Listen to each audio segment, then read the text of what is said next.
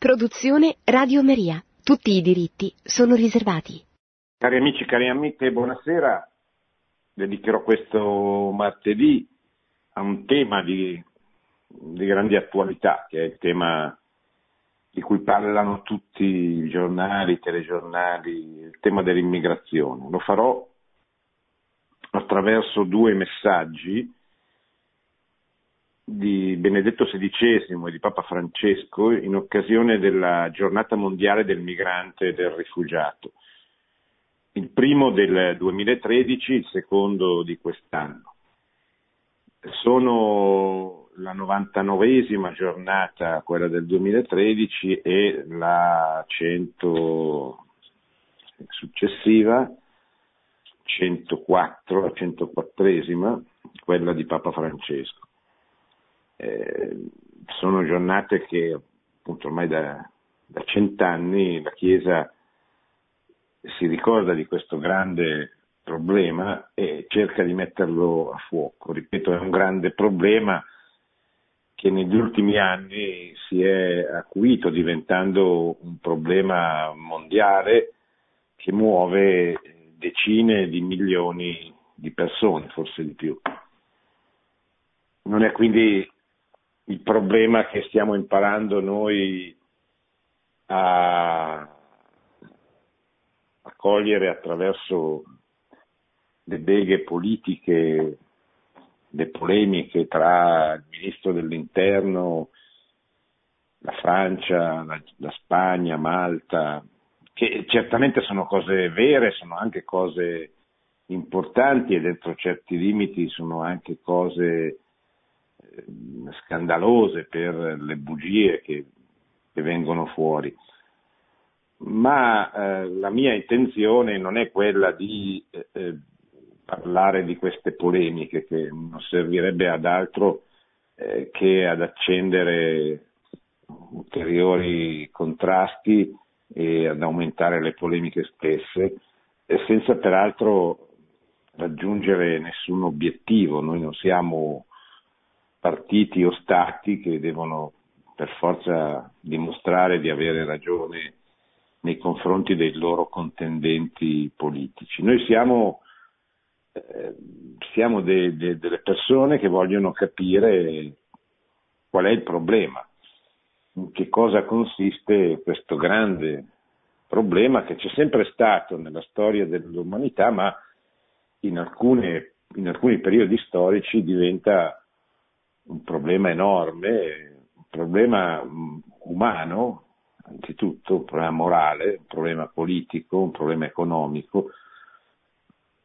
anche un problema religioso, perché è evidente che qui non dobbiamo mai dimenticare che quando parliamo di immigrazione parliamo di persone e quindi parliamo di anime, parliamo di religioni, che, eh, che possono cambiare, religioni e culture che possono cambiare. Allora è evidente che c'è anche l'aspetto del, dell'opportunità di poter presentare a persone che diversamente non avrebbero magari la possibilità nella vita di, di incontrare, di conoscere di entrare in contatto con eh, dei cristiani e quindi di entrare in contatto con, eh, con Gesù Cristo.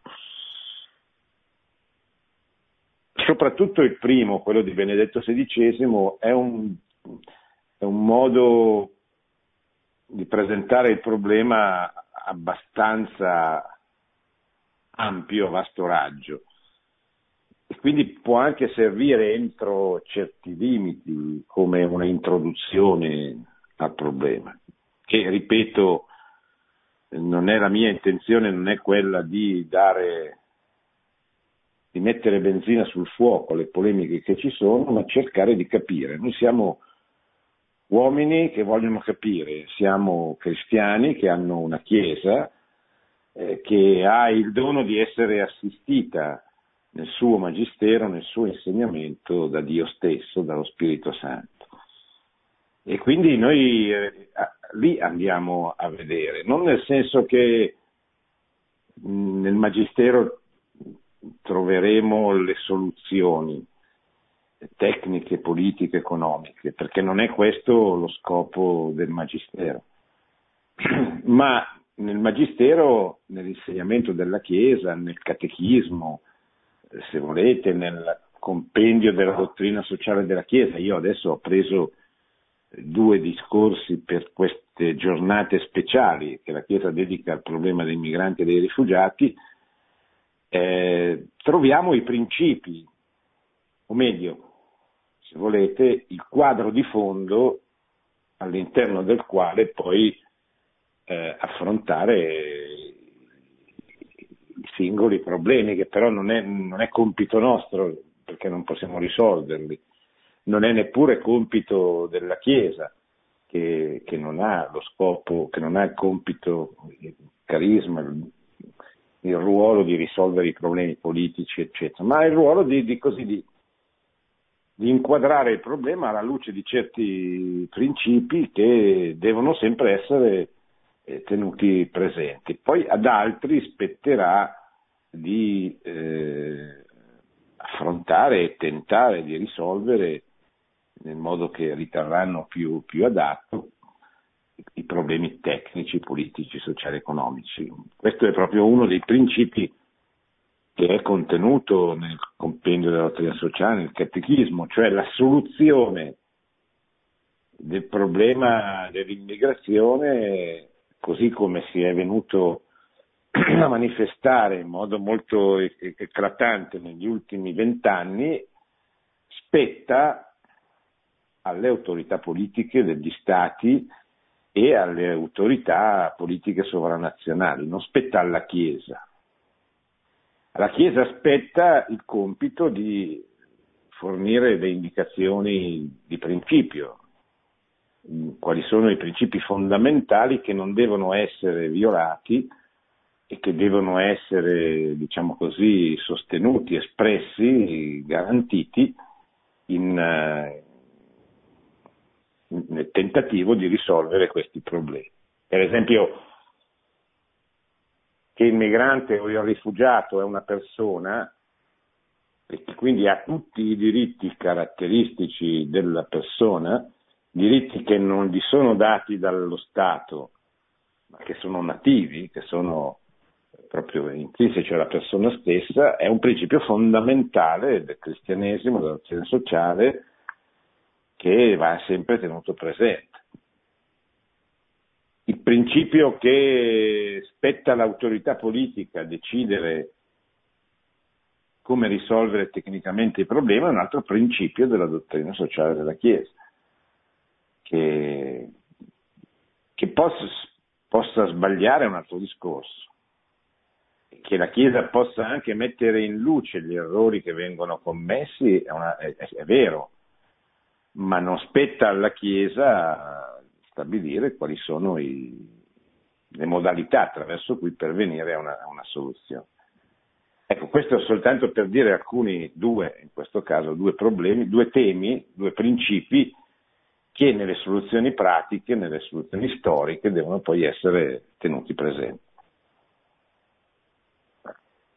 Cosa dice, cosa disse Benedetto XVI non tanto tempo, non tanto tempo fa, eh, siamo nel 2000, anzi siamo nel 2012 quando viene reso pubblico il, il messaggio del 2013, quindi sono passati circa cinque anni. Intanto una descrizione, i flussi migratori. I flussi migratori, dice Benedetto XVI, citando eh, il suo predecessore, No, citando se stesso, citando l'enciclica Caritas in Veritate, che è una delle encicliche, eh, delle tre encicliche importanti di, di Benedetto XVI, ed è un'enciclica, diciamo così, di dottrina sociale della Chiesa, che tocca tutti i principi della dottrina sociale della Chiesa. I flussi migratori sono un fenomeno che impressiona per la quantità di persone coinvolte per le problematiche sociali, economiche, politiche, culturali e religiose che solleva. per le sfide drammatiche che pone alle comunità nazionali e a quella internazionale. E già qui eh, abbiamo una descrizione, cioè non siamo di fronte... Io insisto su questo aspetto perché leggendo i giornali, per esempio quei giornali questi giorni sono illeggibili, perché sono, trasudano un odio, un astio nei confronti di questo governo che è appena nato, lasciamolo lavorare, cioè, che è veramente indegno di, una, di un mezzo di comunicazione.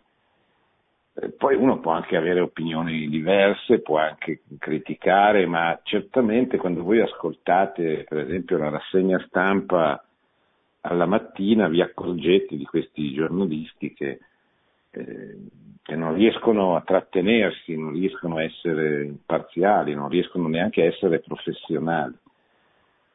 C'è un, così, un approccio ideologico che è veramente impressionante. E invece di aiutare a capire che siamo di fronte a un grande problema, un enorme problema, che non si sa come come risolvere perché nessuno ha trovato la, e nessuno ha la soluzione per, per, per affrontarlo e risolverlo, eh, perché questo sia chiaro. Quelli che dicono, beh, facciamoli venire tutti perché sono eh, poveri uomini che devono essere aiutati così indistintamente, detta così non è una soluzione. Anche perché facciamoli venire tutti quando tutti gli altri paesi dell'Europa stanno rigorosamente zitti, significa che poi tutti arrivano nel nostro paese e questo eh, non è eh, certamente il modo per risolvere il problema.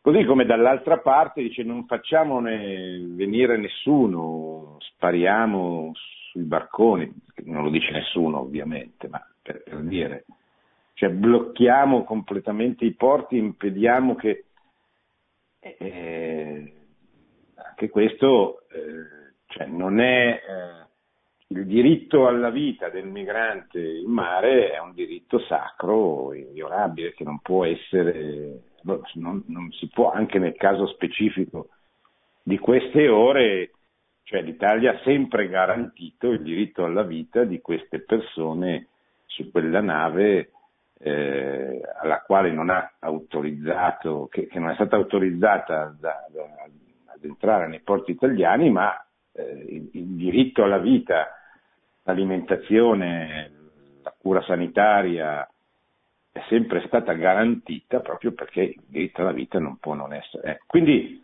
ehm, questo poi comporta di conseguenza che sui social, bar, ognuno si scatena e da, dalle bocche o dalle penne eh, o dalle tastiere escono eh, cose che sarebbe bene non, non, leggere perché sono veramente eh, cose sopra le righe, ma molto sopra le righe, che spesso vanno a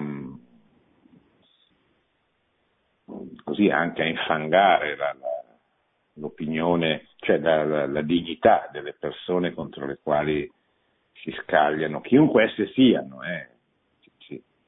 Si, è trattato il Presidente della Repubblica, eh, si, si, tratta il Papa come se fossero, con tutto il rispetto, delle persone eh, qualsiasi. E ora, certi atteggiamenti, certe frasi, certe ingiurie non possono essere dette neppure nei confronti delle persone eh, qualsiasi, eh, tantomeno nei confronti delle massime autorità nel campo civile e nel campo religioso. Stupisce poi nel mondo cattolico eh, questo atteggiamento di ostilità nei confronti eh, di, di, Papa Francesco eh, che viene contrapposto ai suoi predecessori, per questo ho anche voluto mostrare come in sostanza il, il magistero che certamente poi ha, ha delle sfumature diverse che sono molto collegate alla cultura dei singoli pontefici, Ma sostanzialmente il Magistero sul punto dice le stesse cose da, da, da, da decenni. Che poi possa trasparire un atteggiamento, una cultura, un modo di, di affrontare i problemi diversi, diverso a secondo anche tra l'altro dei tempi storici, perché oggi il tempo cambia, tempo storico accelera e cambia velocissimamente, cioè quello che abbiamo di fronte oggi non è esattamente la stessa situazione che avevamo dieci anni fa o venti anni fa e, e, quindi è ovvio che eh, anche i, i pontefici debbano tenere presente questo mutamento. Quindi una situazione molto complessa, che non è un modo per non entrare nel problema, è, è la prima constatazione che dobbiamo fare, cioè qui siamo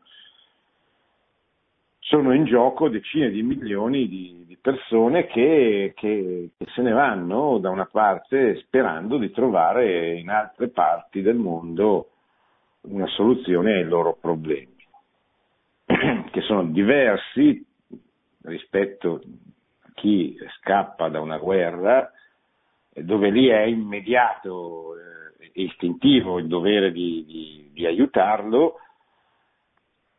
Eh, rispetto a chi invece scappa dalla povertà, dalla miseria, da una situazione economica insostenibile perché va a cercare eh, una, una, soluzione, una, una nazione, un luogo dove crede di poter vivere in maniera migliore rispetto alla sua terra, alla sua patria.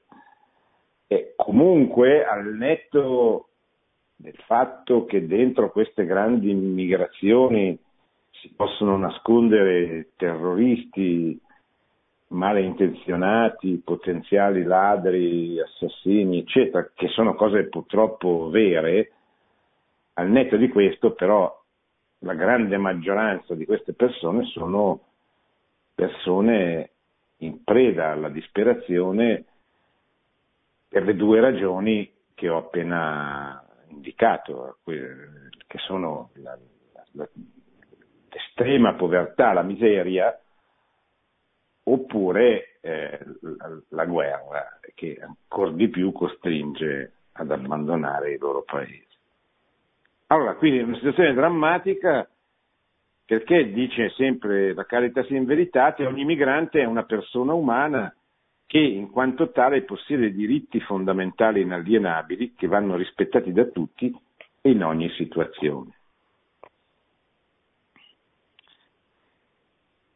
Ecco perché, dice Benedetto XVI, siamo nel 2013, voglio affrontare questo, questo tema, questo problema eh,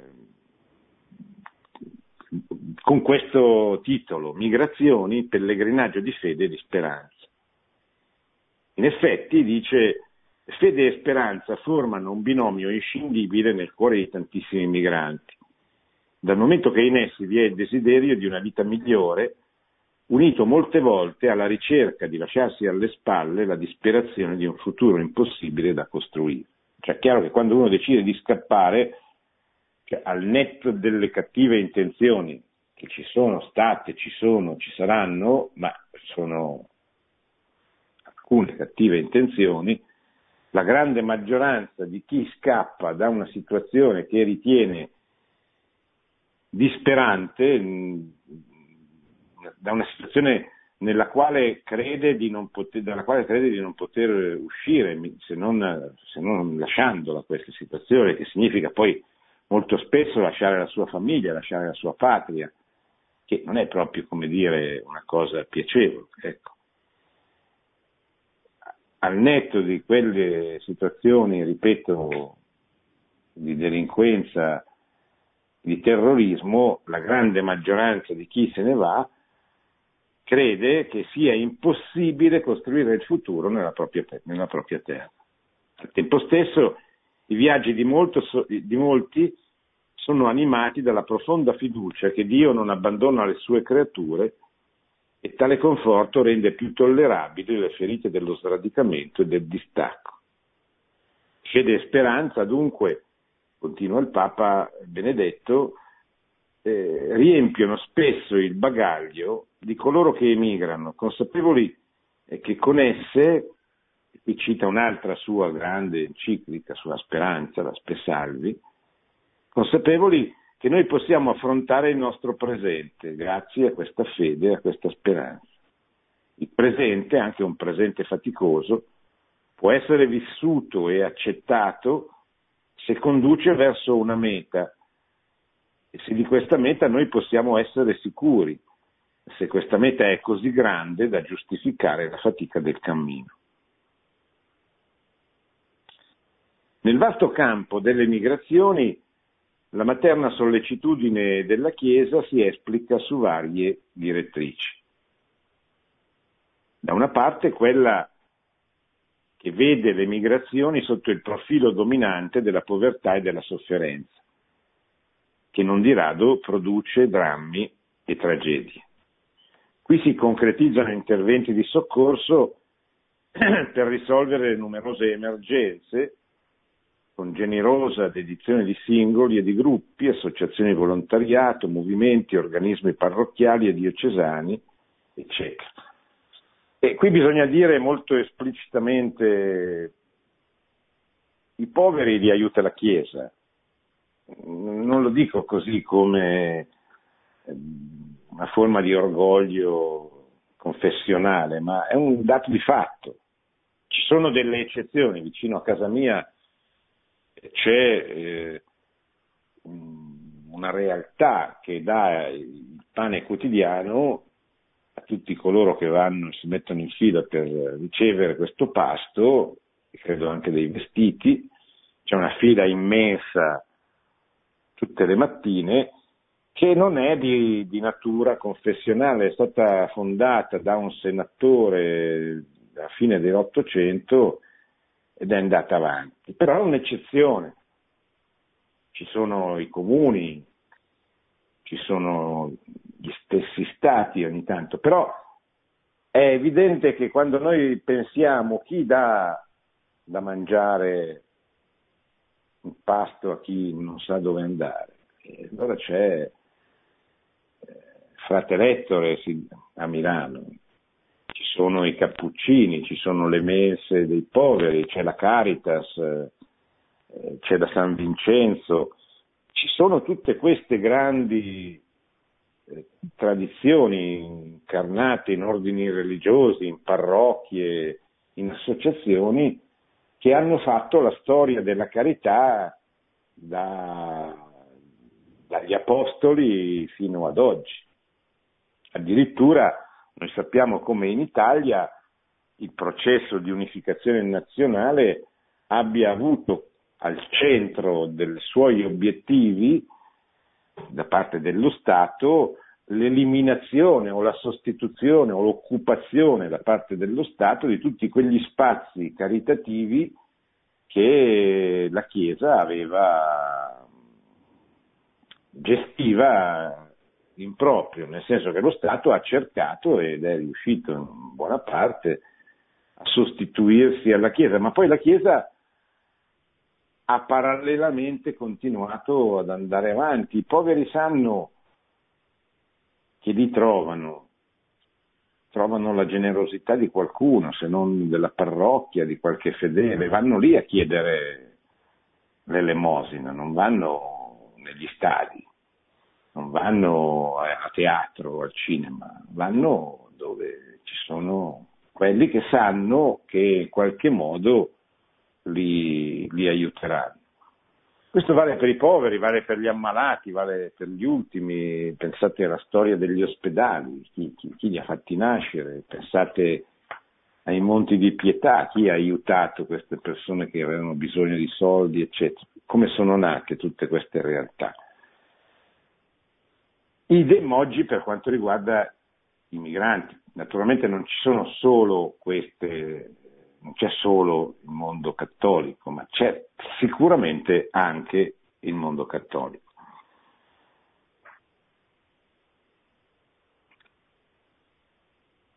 Quindi la Chiesa si occupa di, queste, di, queste, di questi interventi di soccorso per risolvere le numerose emergenze. Però la Chiesa non, non, non guarda soltanto l'aspetto emergenziale, non trascura di evidenziare gli aspetti positivi, le buone potenzialità, le risorse di cui le migrazioni sono portatrici. Cioè, nel senso che noi studiando la storia delle migrazioni vediamo come il mondo è cambiato e come è cambiato positivamente. Cioè la cristianità è nata dall'incontro fra culture diverse. Pensate ai popoli germanici che non scendevano o non venivano da, ove, da, da, est o non scendevano dal nord con intenzioni particolarmente entusiasmanti all'epoca delle, eh, invasioni barbariche.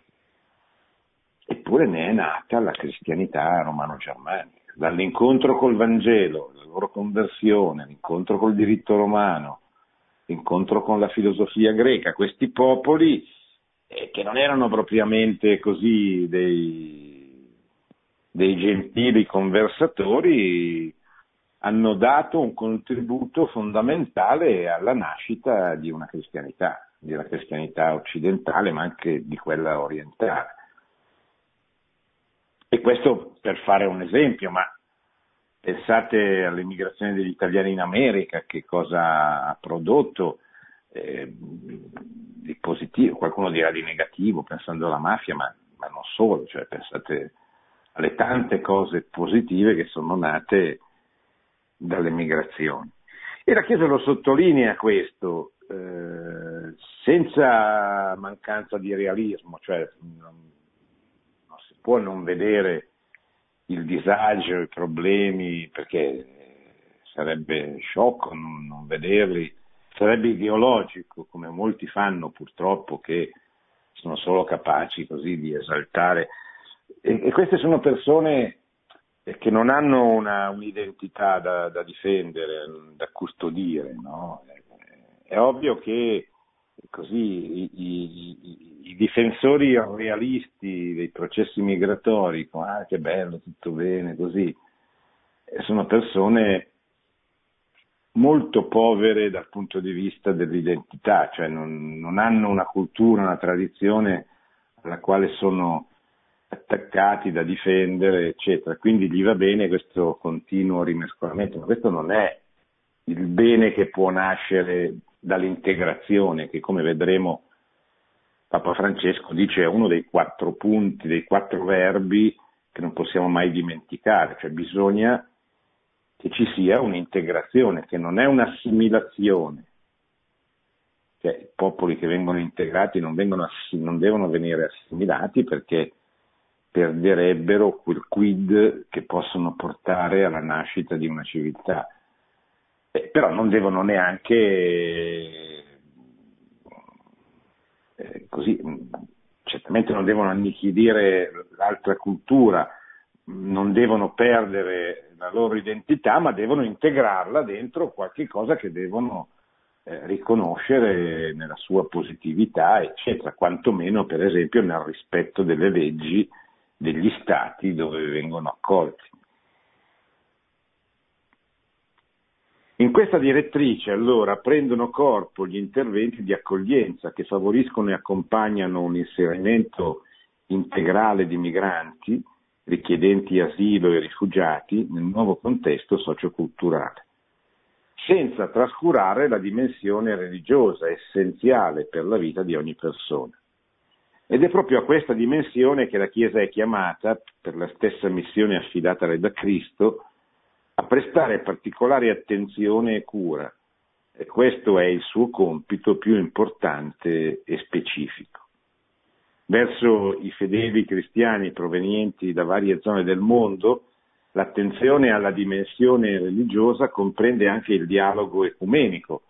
Eh, per esempio, noi sappiamo come vengono in Italia, cioè noi abbiamo sempre in mente i, musulmani, perché sono certamente più, più lontani dalla nostra cultura, ci fanno più paura, eccetera, ma la maggioranza delle persone che sono venute negli ultimi anni in Italia sono venute dai paesi dell'est, cioè da cristiani di altre eh, confessioni, i, i, i, rumeni, per esempio, cioè di confessioni ortodosse, gli albanesi. No? Per esempio nella diocesi di Milano è in atto questa, questo tentativo di Chiesa delle Genti che sostanzialmente eh, consiste nel, nell'offrire la possibilità alle diverse comunità cristiane di diversa confessione e di diversa cultura di ritrovarsi, di poter vivere la loro fede anche pubblicamente eh, dentro un, un contesto di Chiesa ambrosiana che ha una sua storia, le sue radici, eccetera, ma che non esclude che eh, accanto propria, alle proprie radici, alla propria ambrosianità possano esserci altre comunità cristiane che hanno la loro storia, i loro riti, le loro consuetudini liturgiche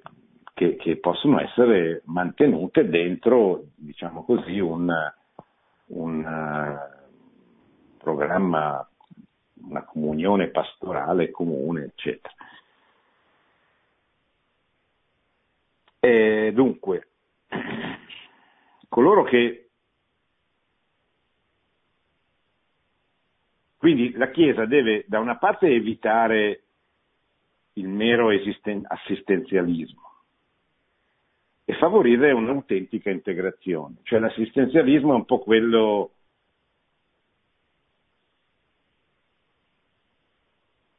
serbata a distanza, sono cose diverse, però per analogia quando noi ci liberiamo del povero che incontriamo e così gli diamo un euro e è morta lì. Eh, è chiaro che questa poi non è una cosa cattiva, eh, cioè noi dice, beh, ma allora no, no, va benissimo. Però è evidente che il problema dei poveri non si può risolvere soltanto così, bisogna cercare di andare alla radice. Perché sei così? Quali sono i problemi? Potrei, c'è una, poss- una possibilità di riscatto, c'è una possibilità.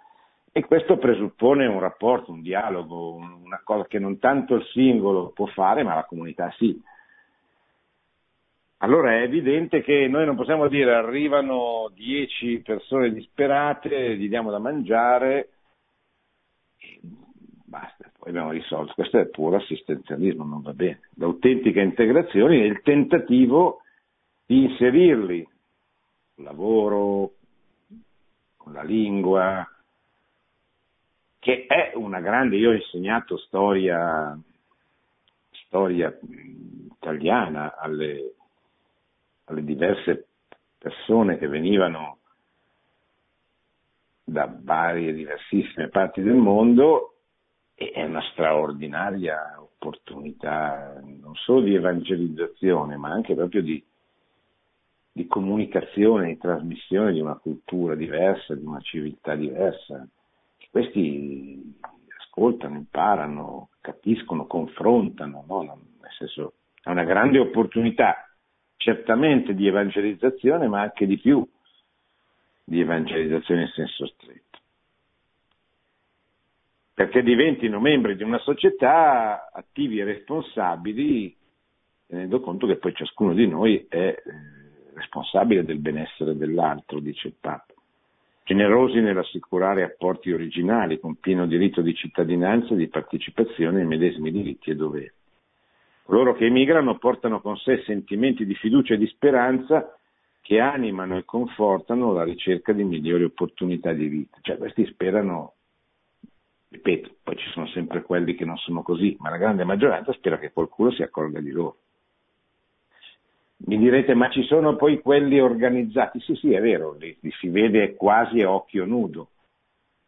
Ci sono anche quelli che vengono qui con un'intenzione colonizzatrice, è vero, attenzione, non sono la maggioranza, cioè, se, se, voi guardate eh, così eh, come vive la grande maggioranza di loro, vi rendete conto sono persone che scappano da una cosa nella quale non ci vogliono più stare perché non ci stanno più, o per ragioni economiche o per ragioni di persecuzione. Pensate a quanti cristiani sono scappati durante il periodo dello Stato islamico in Siria e in Iraq.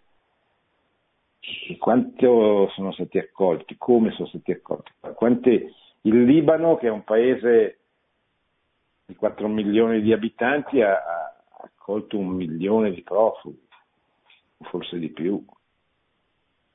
Sarebbe come se da noi ci fossero 10 milioni di... Quindi eh, siamo di fronte a uno scenario drammatico, anche proprio quantitativamente, numericamente, ma, ma dobbiamo anche essere consapevoli che soprattutto in alcuni paesi del mondo, soprattutto io ho in mente il Libano anche per l'amore che ho per questa terra, terra dei cedri, un, ci sono popoli e istituzioni che stanno portando il peso di questa eh, di questo avvenimento, di questo evento epocale che era la, la, la migrazione dei popoli. E noi, noi, italiani, diciamo che abbiamo fatto la nostra parte, ecco, negli ultimi anni ci siamo fatti carico certamente molto, molto di più degli altri popoli europei di questo problema. Questo va, eh, va detto, va riconosciuto e va anche detto e riconosciuto che non può andare avanti all'infinito una situazione del genere, perché non è giusto e perché non è sostenibile.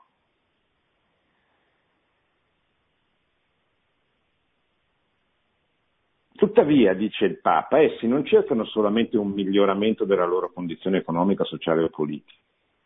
È vero che il viaggio migratorio spesso inizia con la paura, soprattutto quando persecuzioni e violenze costringono alla fuga con il trauma dell'abbandono dei familiari, dei beni, eccetera. Tuttavia la sofferenza, l'enorme perdita e a volte un senso di alienazione di fronte al futuro incerto non, non distruggono il sogno di ricostruire con speranza e coraggio l'esistenza in un paese straniero. Cioè molti di questi, e ce ne sono mo- molti, adesso io non sono in grado di quantificare, però ci sono famiglie io ne conosco come penso tutti voi, che ormai sono integrati da, da, da, da più di una generazione sono diventate anche persone importanti dal punto di vista economico, sociale, eccetera. E questo processo vuol dire che molte persone sono qui anche perché sperano Alcuni sperano di poter tornare a casa loro, anche perché magari hanno i familiari, sono qui soltanto per lavorare e sono figure straordinarie. Eh. Ci sono badanti ucraine, sudamericane, che hanno figli, famiglie, alla quale mandano tutto quello che guadagnano. Ed è un, così, una sofferenza, ma anche un esempio straordinario di, di dedizione alla famiglia.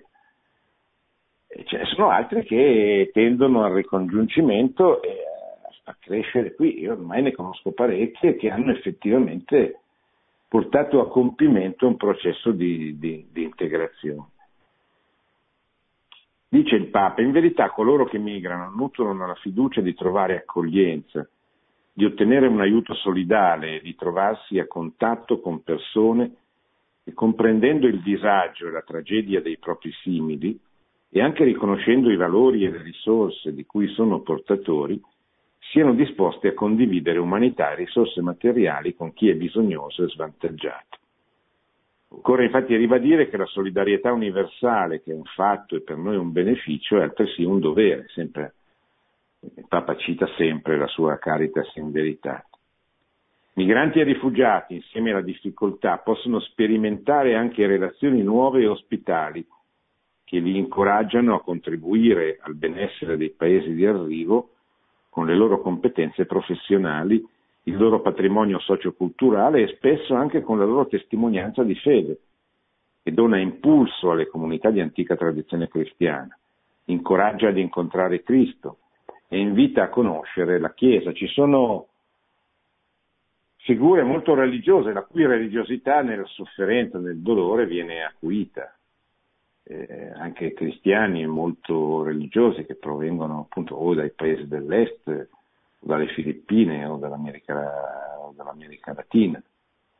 Eh, spesso possono imparare molto, soprattutto dal punto di vista catechetico, così, ma possono anche insegnarci molto con il loro atteggiamento, con la loro religiosità.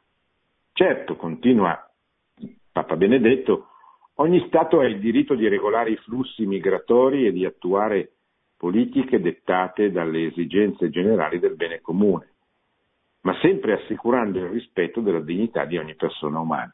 E questo è un punto molto importante che la Chiesa ricorda sempre, lo ha ricordato recentemente, non mi ricordo più dove, Papa Francesco, che la stampa tende e le forze politiche, alcune forze politiche tendono sempre un po' a dimenticare, cioè il compito che sono gli stati responsabili del bene comune.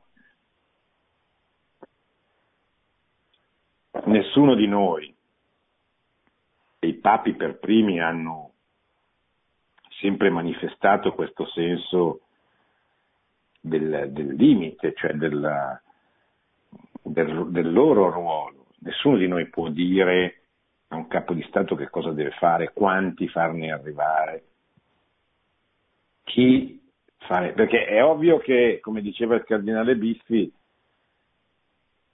eh, è più facile integrare comunità che provengano da una cultura simile alla nostra. Ora, è chiaro che non è l'unico criterio, cioè, c'è un criterio di giustizia che dice ma se ci sono persone che hanno più bisogno dal punto di vista materiale, cioè se c'è uno che, che sta per morire di fame e un altro che può resistere un po' di più, non è che io scelgo l'altro perché ha una cultura più simile alla mia. Però certamente a parità di condizioni buon senso dice ma facciamo venire quelli che si integrano più facilmente, anche per loro, perché è facile fare della demagogia. Ah sì, bisogna entrare tutti, eccetera. Poi però quando uno vive nelle periferie di alcune città dove non, non, non esce più di casa o non va in certi quartieri, eh, questo è un problema ed è un problema che si verifica in tantissime città occidentali ormai. Ed è un problema che non si può non affrontare mm, e non si deve aspettare che sfoci tutto questo in atti di terrorismo come è avvenuto in Belgio, come è avvenuto a Londra, come è avvenuto eh, a Parigi, come è stato in Spagna con... Eh, ora, è, è, è vero, bisogna avere grande, un grande lavoro di intelligence di, per verificare, controllare quelli che stanno tornando i terroristi che anche dall'Italia sembra siano 125, sono rientrati dopo la sconfitta dello Stato islamico in Iraq in Siria. Ehm, ma sono molti di più in Belgio, sono molti di più in Francia, sono molti di più in Inghilterra. Dice, beh, ma questo è un lavoro che deve fare la polizia, deve... sì, certo. Però eh, è anche vero che noi non possiamo non vedere come è possibile che attraverso questi flussi passino anche persone con queste intenzioni, eccetera. Quindi bisogna starci molto attenti, non è ed è ovvio che se uno dice ma eh, facciamo venire dall'America del Sud o dalle Filippine, ci sono meno, meno probabilità che capitino figure di questo genere, eccetera. Però, ripeto, non è l'unico criterio, però questo è un criterio sul quale la Chiesa dà delle indicazioni, ma non deve essere, non è lei che, che sceglie, questo è importante, che la responsabilità del bene comune ce l'ha chi è stato incaricato perché è stato eletto dal suo popolo a guidarlo per garantire il bene, che può sbagliare naturalmente, però eh, è lui il responsabile del bene comune. Eh, quindi attenzione, il, non ci sono, ritorno al, al, al punto, ogni Stato ha il diritto di regolare i flussi migratori, assicurando sempre la dignità della persona umana. Esiste un diritto della persona di emigrare, un diritto sacro, esiste, come ha detto Benedetto XVI, non in questo discorso ma in un altro, qui lo riprende, esiste il diritto di non emigrare, che deve essere aiutato e sostenuto. Noi dobbiamo aiutare le persone che sarebbero disposte a rimanere nel loro paese se soltanto avessero delle opportunità e dobbiamo aiutarle, aiutarli lì casa loro. Questa sarebbe la prima, non è che sia semplicissimo, eh, perché sapete benissimo anche come sono le situazioni politiche di questi stati africani, sono un problema enorme, pensate alla Libia, però il caos in Libia l'abbiamo creato noi, cioè noi, non noi italiani che l'abbiamo subito, ma noi europei, con l'avvallo degli Stati Uniti adesso dobbiamo risolvere il problema. Cioè, dalla Libia continuano, hanno continuato a scappare, a venire. Sembra, secondo un'indagine della, Polizia internazionale, che il 90% delle persone che vengono dalla Libia vengono sulle nostre coste attraverso delle strutture malavitose, cioè attraverso un, un meccanismo perverso di, di banditi che guadagnano centinaia di milioni di euro, questo è un business straordinariamente remunerativo, e questi banditi si arricchiscono portando in, sostanzialmente in Italia così è andato. Poi qualcuno dell'Italia è riuscito a mandarlo, ma qualcuno, la grande maggioranza, rimangono clandestini nel nostro paese. E questi scafisti riescono a organizzare questa cosa che produce il loro arricchimento, ma è certamente una delle, delle cose più barbare che ci siano, più delinquenziali che ci siano oggi nel mondo che andrebbero stroncate con la forza, con la forza da parte degli stati per impedire questa tratta, eh, questa forma di, di, di, tratta de, de, degli schiavi, de, degli umili, dei, dei poveri, di queste persone disperate. Allora, eh, c'è un diritto di emigrare, cioè se uno vuole emigrare è un diritto, non, ci, non c'è dubbio. Eh, però ci, ci, c'è anche un diritto a non emigrare che dovrebbe essere incoraggiato e aiutato. Nel contesto sociopolitico attuale, però, prima ancora che il diritto di emigrare, va riaffermato il diritto a non emigrare, dice Benedetto XVI, cioè essere in condizione di rimanere nella propria terra, ripetendo con San Giovanni Paolo II che il diritto primario dell'uomo è di vivere nella propria patria, diritto che però diventa effettivo solo se si tengono costantemente sotto controllo i fattori che spingono all'emigrazione. Oggi infatti, e qui riprende Benedetto XVI, vediamo che molte immigrazioni sono conseguenza di precarietà economica, di mancanza dei beni essenziali, di calamità naturali, di guerre e disordini sociali. Invece di un pellegrinaggio animato dalla fiducia, dalla fede e dalla speranza, Migrare diventa allora un calvario per la sopravvivenza. E così, mentre vi sono migranti che raggiungono una buona posizione e vivono dignitosamente, ve ne sono molti che vivono in condizioni di marginalità e talvolta di sfruttamento. Pensate alla piaga enorme della prostituzione giovanile, delle ragazze che vengono dall'est e dall'Algeria, in generale dall'Africa. Anche questa è una cosa che andrebbe stroncata con la forza da parte degli stati perché è una delle forme di schiavitù più bestiali che ci siano in atto, quali, nei confronti delle quali bisogna avere tolleranza zero, nessuna indulgenza. Indulgenza bisogna averlo nei confronti di queste povere ragazze che sono delle vittime che vanno aiutate a liberarsi dalla violenza che subiscono.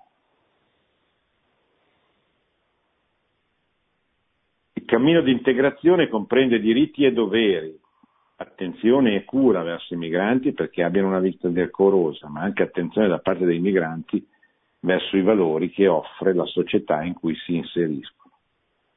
A tale proposito non possiamo dimenticare la questione dell'immigrazione irregolare, tema tanto più scottante nei casi in cui essa si configura come traffico e sfruttamento di persone, con maggiore rischio per donne e bambini.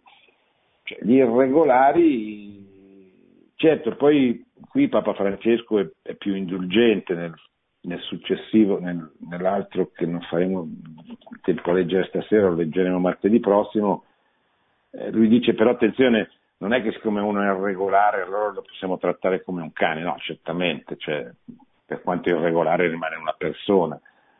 E poi dice bisogna avere anche un'attenzione nei confronti di questi perché eh, tutto sommato sono dentro, sono arrivati qui, nessuno gli ha spiegato nulla, quindi ecco, però di per sé, se si vuole favorire l'integrazione di quelli che possono essere integrati, di quelli che vengono scelti perché hanno determinate caratteristiche, che trovano un lavoro, che vengono avviati a una professione, eccetera, eh, non si può dire è tutto uguale, immigrati, eh, regolari, irregolari, eccetera, perché sennò poi non, non si stabilisce mai un percorso virtuoso verso una piena integrazione. Questo eh, Papa Benedetto lo dice, dice la questione dell'immigrazione irregolare è tema tanto più scottante nei casi in cui essa si configura come traffico e sfruttamento di persone, soprattutto se ci sono di mezzo le donne e i bambini.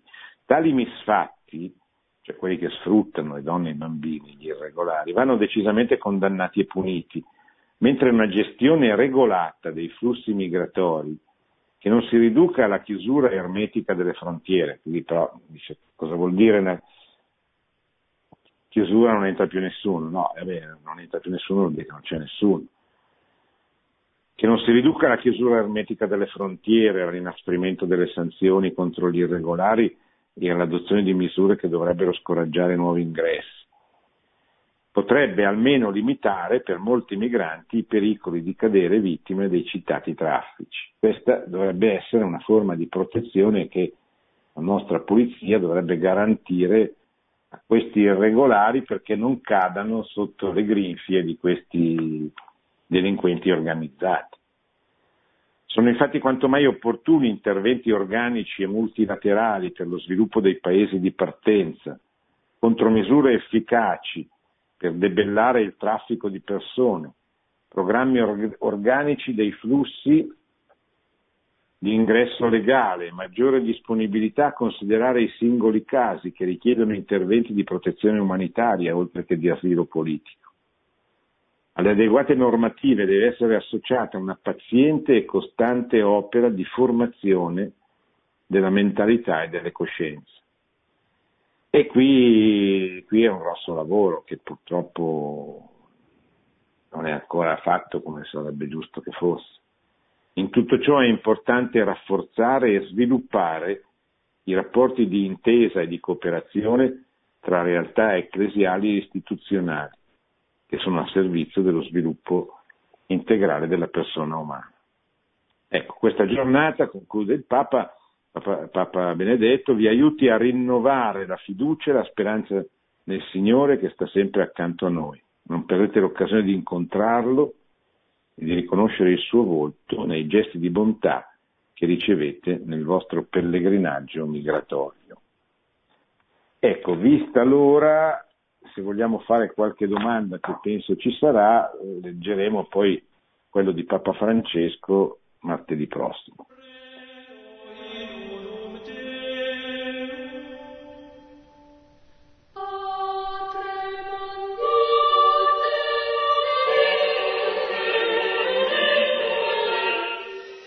Pronto? Eh, pronto, buonasera. Sì, buonasera. Da dove chiama? Eh, sono, eh, sì, sono Ennio da Foggia.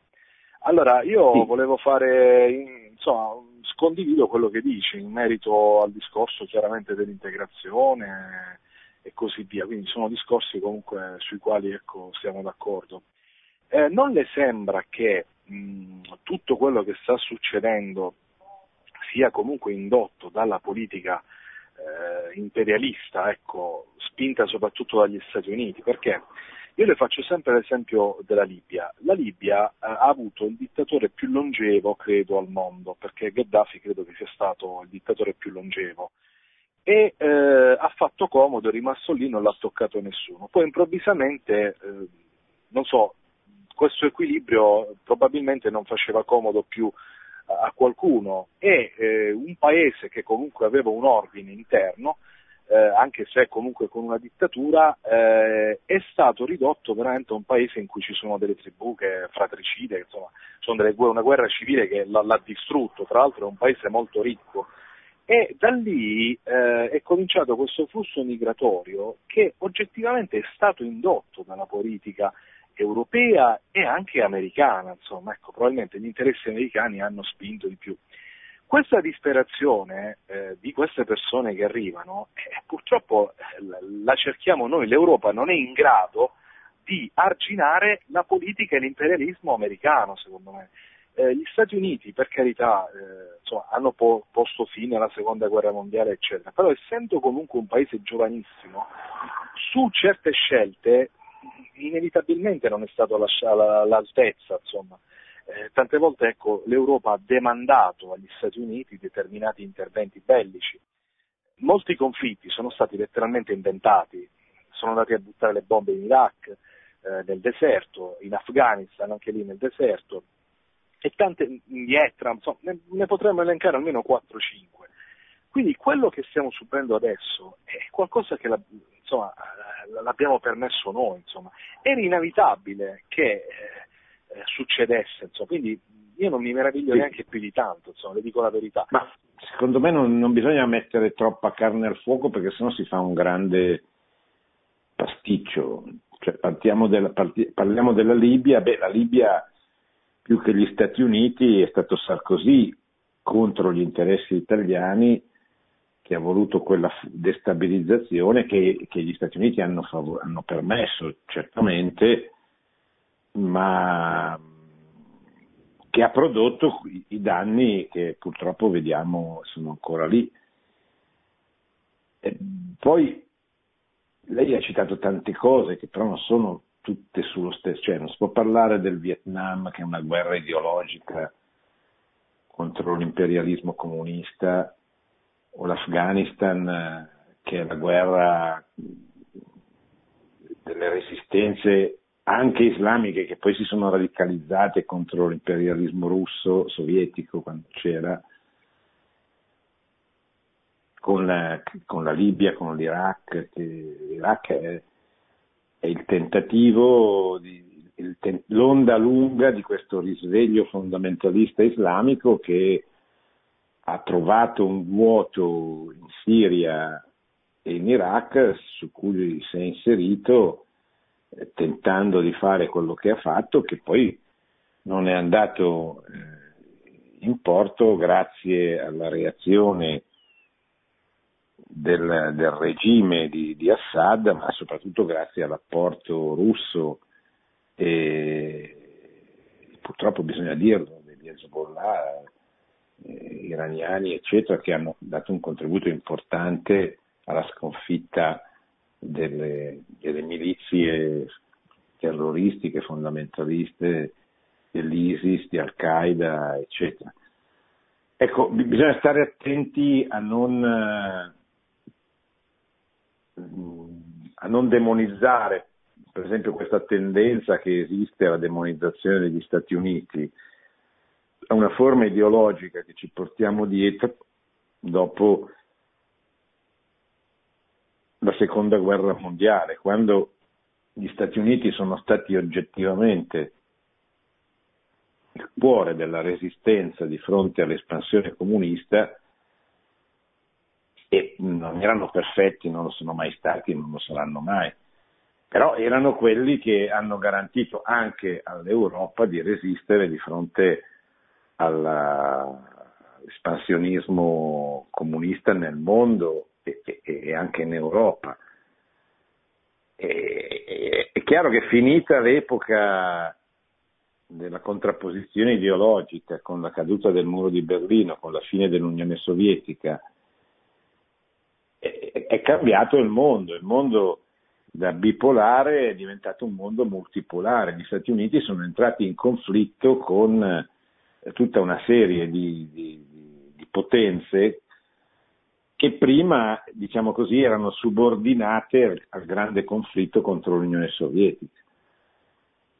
Eh, la Cina, la Russia, l'India, il risveglio islamico, cioè il mondo è diventato molto più complesso e articolato, appunto multipolare lo chiamano, rispetto a come era prima. Allora, però adesso dobbiamo andare con, con calma a esaminare i singoli conflitti, le loro origini, da dove vengono, non tentare di risolvere tutto un po' superficialmente imputando, come molti purtroppo fanno, agli Stati Uniti ogni sorta eh, di, di, male.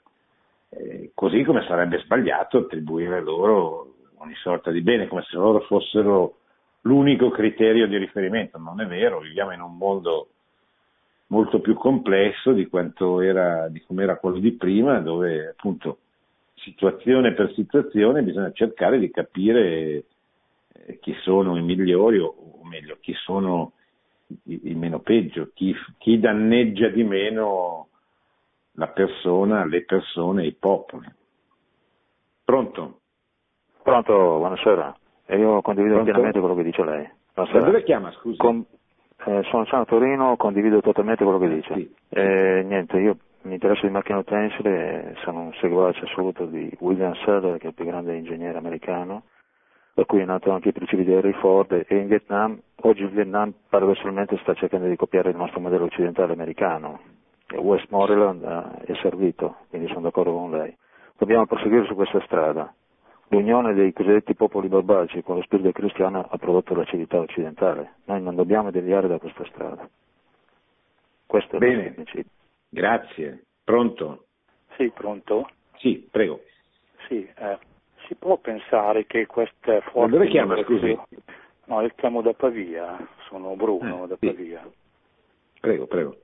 No, si può, non si può pensare no, che questa forte immigrazione abbia contribuito a indebolire tutte le conquiste sindacali dei lavoratori perché hanno contribuito ad abbattere i salari e a mettere in discussione tutti i diritti conquistati e facendo rinascere il vecchio sistema del caporalato, non hanno un po' contribuito diciamo, a distruggere un po' tutte le conquiste che sono state fatte a livello sindacale in questi ultimi anni?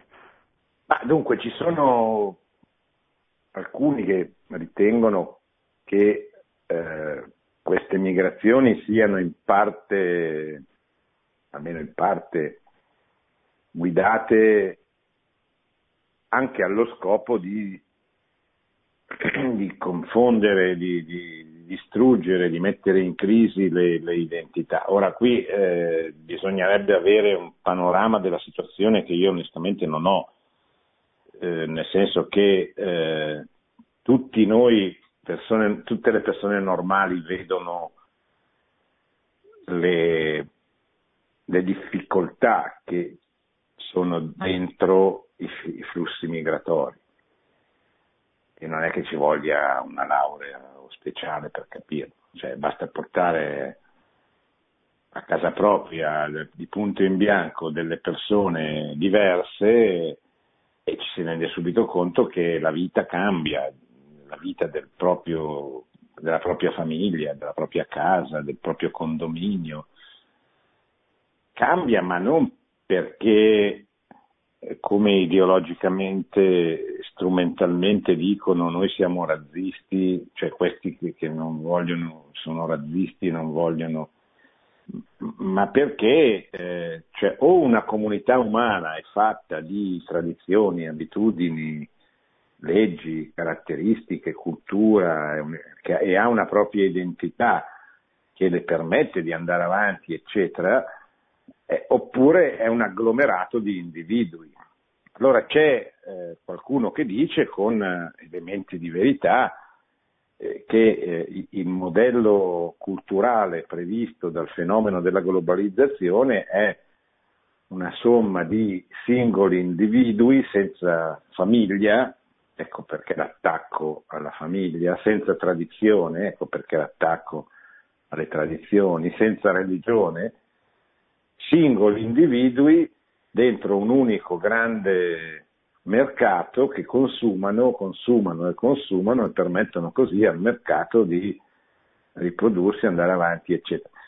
Questo è un disegno cosiddetto globalista o mercatista o, mondialista che viene denunciato da, da, da molto tempo eh, come, come, appunto, come fenomeno di, di, di, di rivoluzione, di disgregazione, che, che, ha un suo aspetto di verità. Ci sono persone che hanno pensato a questa cosa qui, sicuramente. Però ecco, noi mentre abbiamo presente questo grande disegno che esiste, dobbiamo poi vedere concretamente eh, che cosa avviene faccio presente la, la domanda, per, tento di rispondere alla domanda che, che faceva lei, eh, eccetera. Queste persone vengono a mettere in crisi, ma sai, il problema che dice lei dei sindacati è che i sindacati non hanno più iscritti, se non i pensionati, perché non ci sono quasi più gli operai. Cioè noi siamo cresciuti in un mondo fino agli anni 60-70 in cui la classe operaia era una classe importante, oggi la classe operaia è una classe residuale, cioè la grande maggioranza dei lavori con la rivoluzione tecnologica eh, e digitale non è più, non ci sono più gli operai, gli operai tendenzialmente vengono sostituiti dalle macchine sempre di più, eccetera. Questo ha degli aspetti positivi e degli aspetti negativi come tutte le cose, ma di fatto oggi eh, parlare di salari della classe operaia è un po' sì, è un problema residuale. Ecco. Il problema che pone lei c'è soprattutto nel sud, nel lavoro agricolo, quel lavoro molto duro che fanno eh, che fanno poco e volentieri gli italiani, i pochi italiani che nascono, i giovani italiani che ci sono, che fanno molto invece eh, questi poveretti che vengono sicuramente sottopagati e sfruttati.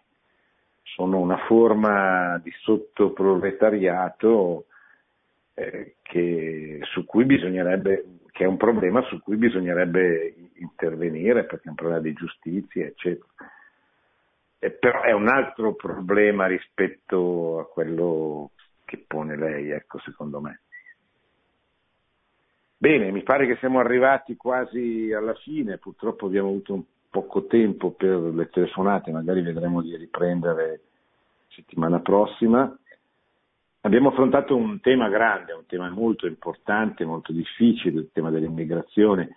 Abbiamo cercato di affrontarlo eh, così liberandolo dalle ipoteche ideologiche di contrapposizione ideologico-politica con cui viene affrontato oggi questo problema, soprattutto oggi, in queste ore. Eh, eh, siamo, abbiamo tentato di risalire eh, ai principi, questo senza avere la pretesa eh, di risolverlo, non è compito nostro, è compito degli uomini politici per i quali è bene, è bene pregare soprattutto per i nostri, nel nostro, nel nostro paese in questo momento così, così molto difficile. Pregare per le istituzioni, per chi le rappresenta, per chi le guida, per i governi, è un dovere che, che dobbiamo, perché sono loro poi che devono prendere le decisioni. Eh, probabilmente loro non conoscono tutti i principi, li conoscono poco o male, noi dobbiamo aiutarli affinché li conoscano. Poi però le decisioni operative, quelle su cui ci mettono anche la faccia, aspettano a loro e non sono facili, ecco perché hanno bisogno del nostro aiuto, della nostra preghiera. Grazie, buonanotte e buona settimana a tutti. Produzione Radio Maria. Tutti i diritti sono riservati.